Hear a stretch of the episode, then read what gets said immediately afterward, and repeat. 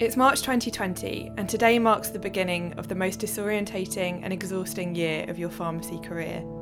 You're about to step into the intensive care unit for the first time during a global pandemic. Your mask and layers of protective clothing feel like an alien skin, depersonalising everyone around you. I think the first time I just felt really panicky because there seemed to be so much to remember. I'd never had to wear any kind of PPE before. And there was a certain order that you had to put everything on. You were cleaning your hands in between times, making sure that it was all fitted properly. Um, and I just thought, how on earth am I going to do this every day, several times a day, and remember how to do it in the right order and not get it wrong?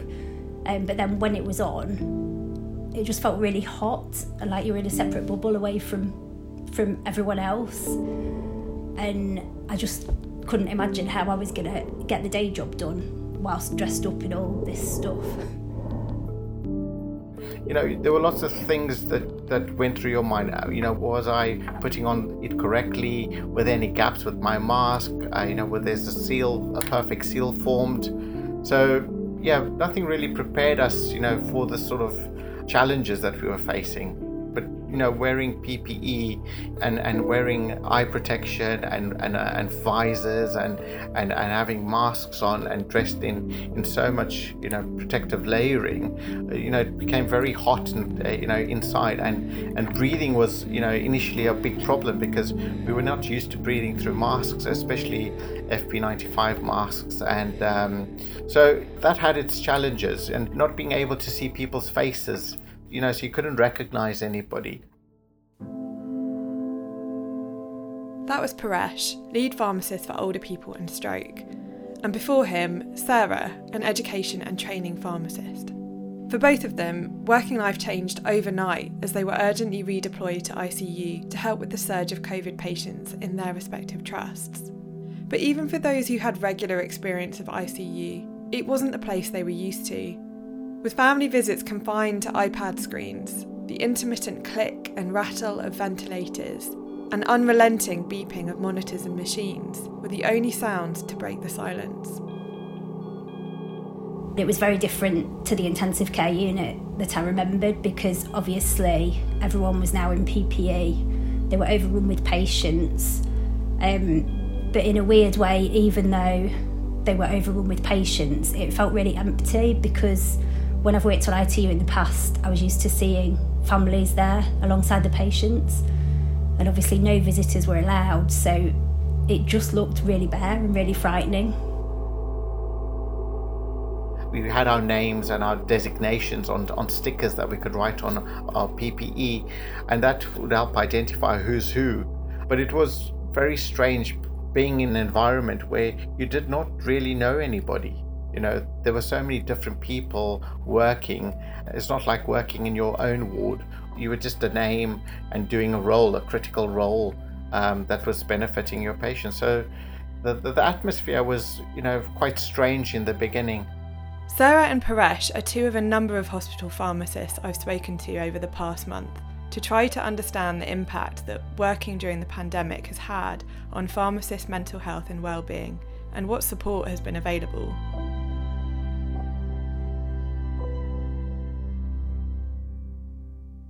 I'm Julia Robinson, Clinical and Science Editor here at the Pharmaceutical Journal. We've all been hugely shocked and saddened by the numbers of people who've lost their lives during the pandemic. But for those on the front line, it's not just the numbers that are hard to come to terms with, it's also the rate at which patients, both young and old, were dying just days after being admitted, and that this was happening every day for months on end. Most pharmacists will have never experienced a situation like that before in their working lives, and as a result, many felt utterly hopeless, as well as fearful that it could have been me. For Sarah, the COVID patient she remembers best is the one that most reminded her of her own family. So he was quite a young man in his early 40s who'd been sedated and ventilated due to COVID. Um, and on the other end of this computer screen, there was his wife and his children telling their daddy that they loved him and they wanted him home. He couldn't speak to them. I hope that he could hear them, but all, all I could hear was this family who should have been with their dad and their husband and they weren't. And it just really brought it home. This disease can hit people really badly, even people who you don't expect to get seriously ill. It was a man in my 40s, and I just thought that could be my husband and my kids. And that was really hard. For another pharmacist I spoke to, Hira, who prior to the pandemic worked between the cardiology and respiratory wards, the patient she remembers most vividly is a young mother, much like herself. So, right from the beginning, one patient I don't forget was a 29 year old um, who'd just given birth to a baby girl. And so she was, you know, similar age to me uh, with no underlying sort of obvious comorbidities and she had ended up on the intensive care unit um, after having contracting covid and unfortunately she didn't make it and i think that really brings it home because um, how's that child going to be brought up for Paresh, his lasting memory of being redeployed to the ICU is the number of patients he saw who were from ethnic minorities. And this story has played out across the country. An analysis carried out by Public Health England showed that, after accounting for the effect of sex, age, deprivation, and region, people of Chinese, Indian, Pakistani, other Asian, Caribbean, and other black ethnicity had between a 10 and 50% higher risk of death compared with white British and people of Bangladeshi ethnicity had around twice the risk of death from COVID compared with people of white British ethnicity. And we were also seeing a lot of patients, you know, from ethnic minorities, you know, when it's starting to come out that, you know, it was affecting ethnic minorities more so than other groups. And, um, and being of an ethnic minority myself and of a similar age to these patients, it was, you know, it was bringing the message quite, you know, close to home that it could be me on that table um, you know, as as a patient. Um, so yes, there were lots of things that were you know going on mentally. The pandemic has affected every one of us differently, and the impact it's had on our mental health has also varied. Some of us will have had to go into work, while others have been able to stay at home. Some of us will have experienced the worst and lost loved ones, while others will have thankfully been untouched. Now in 2021, with our vaccine rollout in full swing, it's worth remembering that at the beginning of the first wave, we knew so little about COVID and how it was transmitted, and effective treatments and vaccines still seemed a very long way off. Many of those on the front line were living in constant fear that they were going to take the virus home to their loved ones, despite taking every possible precaution. Certainly, the first three months of the pandemic, I was not myself. I was going home feeling like I'm taking something home we were, you know, being very, very careful. I was changing properly, going home, having the showers, all the advice, and, you know, sort of keeping this. But I've got a little one, so I've got an, uh, at the time 18, 19 month old, and it was just very difficult to just be like, don't come near me. My children were quite worried because I was on ITU, which made me feel guilty.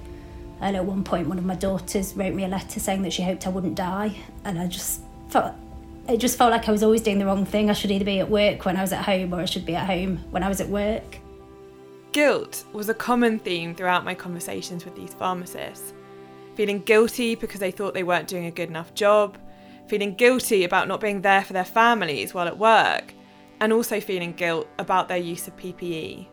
You felt like oh, I'm privileged enough to wear a PPE. I need to make the most of it. Um, every time I go into the, the hot zone, I need to really make it worth putting this PPE on um, because it was just such a finite resource at the beginning. Um, there was right at the beginning a bit of debate about whether the pharmacists should be going in or not. I felt guilty that I might not be giving my patients the best service because I was new into ITU and having to ask a lot of questions.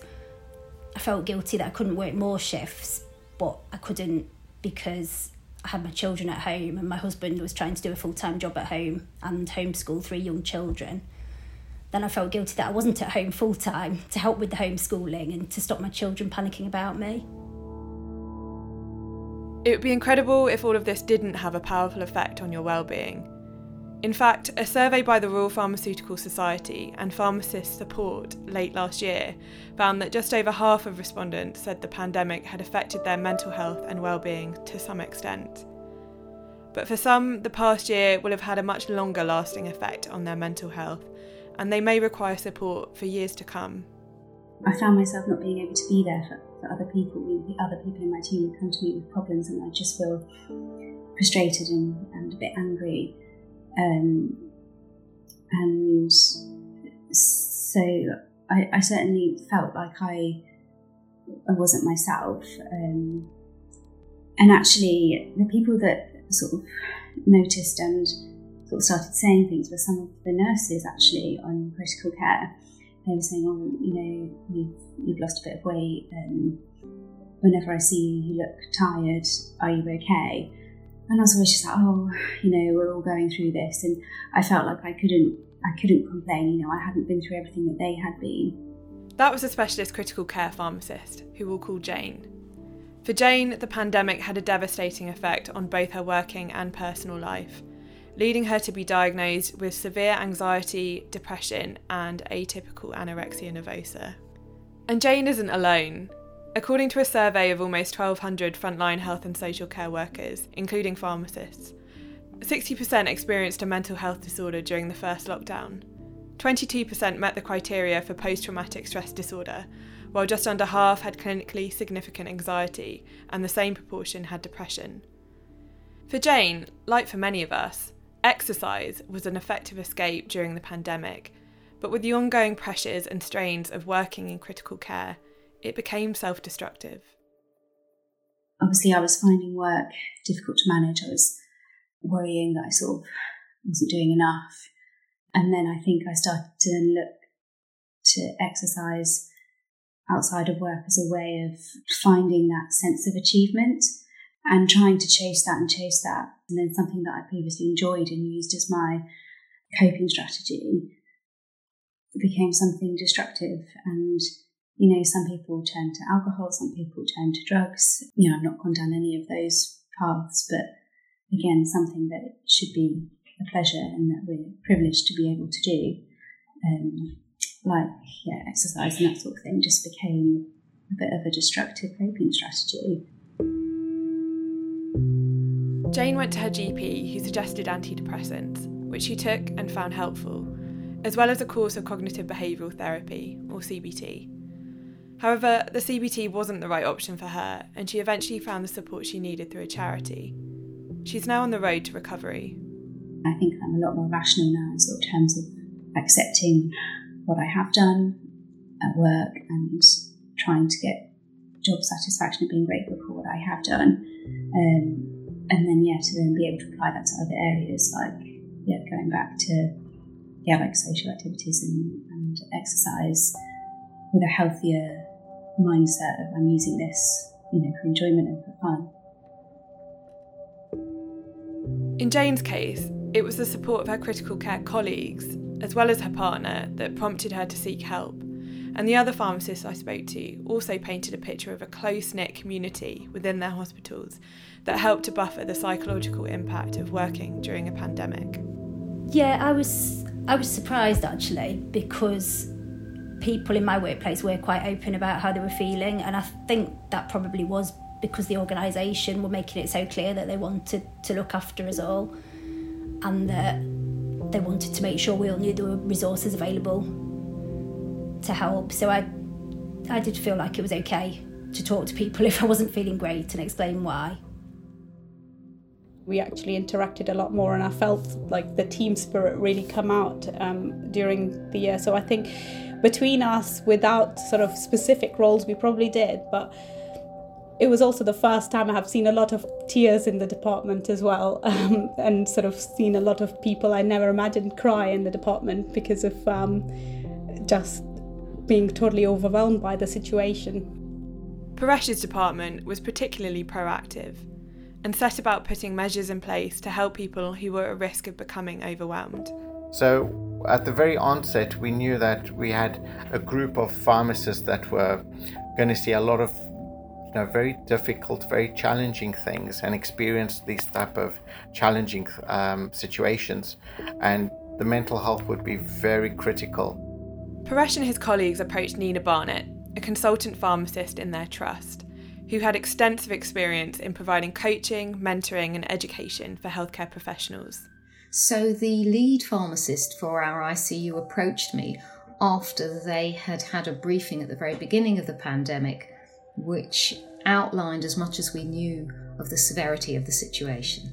And as you know yourself, it was really very shocking to think about the mortality that was potentially ahead of us and that sadly we, we have actually seen.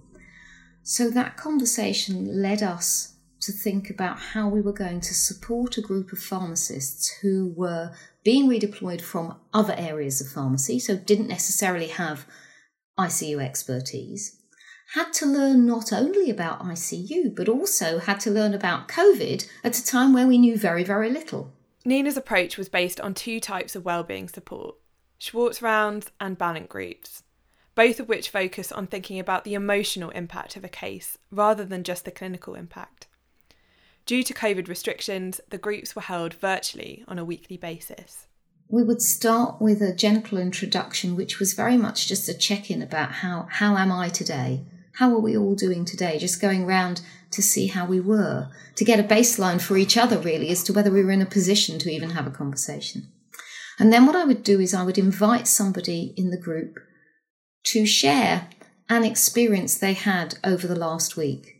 And I didn't, I wasn't prescriptive at all about what that experience might be. It's just something that happened that they might find helpful to share with colleagues who are in similar situations to them. And they would tell their story for three or five minutes. Each of the attendees would have the opportunity to share their stories and let other people reflect on them.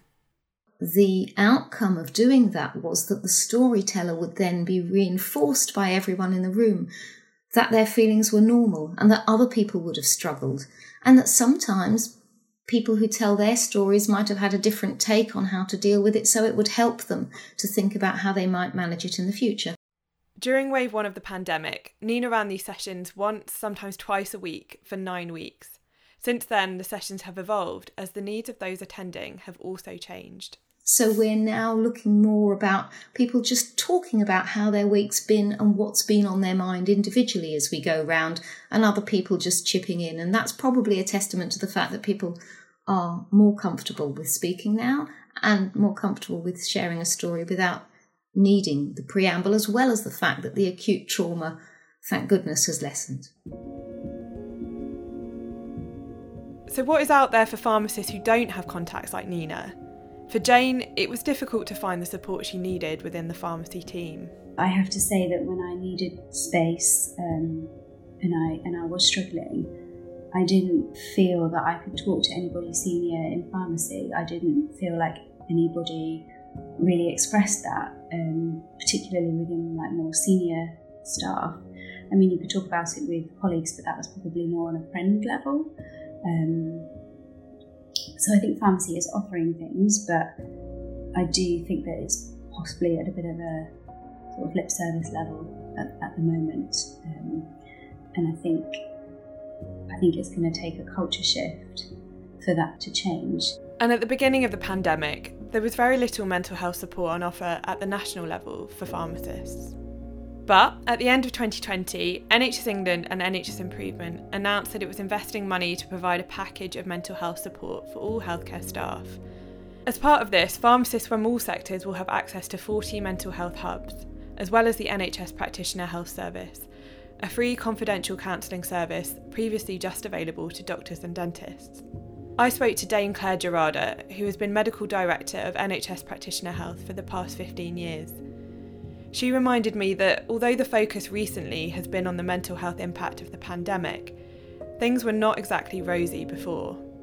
We have to remember that the mental health of NHS staff right across the board wasn't good before the pandemic. We had very high levels of burnout, high levels of anxiety, depression, and proxy markers such as early retirement uh, for doctors, presenteeism, i.e., turning up for work when you shouldn't be, but for others, absenteeism.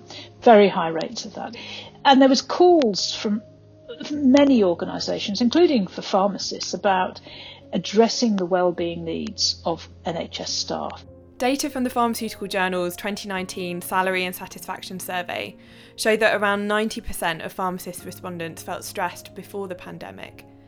Of these, around a third were moderately stressed, 13% were very stressed, and 4% had to take time off work because of stress. And while this episode of the PJ Pod has focused predominantly on hospital pharmacists, it's important to mention that these issues aren't exclusive to that sector. When the same PJ survey was carried out in 2020, the results suggested that it was community pharmacists who felt the most stressed. They tend to work in isolation. They, because of the pandemic, they've had to limit the number of staff that they've had working with them, and yet they've been busier than ever. They have always struggled financially and I'm sure that they're not going to come out of this, you know, without, and they'll be struggling coming out of this because of all the additional costs they've had. Plus, people forget them, uh, a bit like they forget GPs. So, I think we need to be addressing the needs of pharmacists, community pharmacists, and we need to do it pretty urgently. Looking to life post pandemic, we need to consider how the mental health support that's become available over the past year can be made permanent for all pharmacists rather than just as a temporary reaction to a public health emergency. I think we've really got an opportunity now to think about how we start to embed conversations about how we cope with seeing patients and situations as part of the thing that we used to just do for clinical review. So, for example, we might have had a, a, meeting where we presented a case to each other about clinical challenges with a particular patient. How did we feel listening to a story about that patient? How do we feel when we see that type of patient? Do we ever get sort of what we think of as an exaggerated reaction to seeing a patient? Does it upset us in what might be an undue way? Why might that be? Does it remind us of something that's going on at home? And actually, what help do we need to do to feel safe and secure and remain mentally well when those things happen? These conversations could be transformational but they have to be backed up with dedicated specialist support for those who are struggling with their mental health. We asked NHS England whether it will continue funding for the COVID mental health hubs beyond March 2022 when it's due to run out, but it didn't commit to that. Since 2019, the RPS has been campaigning for all pharmacists to have the same level of access to Dame Clare's service as doctors and dentists. But it's far from clear whether this is likely to happen on a permanent basis. The pandemic may have made it worse, but there was an existing wellbeing crisis among the pharmacy profession way before COVID 19, and we should all be fighting for support structures to continue after it becomes a distant memory. Dame Clare sums it up nicely. We've got to really look after those that are, are, are on the edge, and there will be some on the edge, and we have to identify them, we have to make sure they have easily accessible services, and we have to put our metaphorical arms around them and ensure that we love them hold them, care for them. That brings us to the end of this episode. If any of these discussions have resonated with you personally, support is available. Pharmacists, trainees, and students now have access to direct psychological support via the charity Pharmacist Support, and we provided links to other places you can go in the show notes. Thanks, as always, for listening. Here at the PJ, we really appreciate your support for our journalism. The best way to make sure you never miss an episode is to hit follow or subscribe wherever you access your podcasts.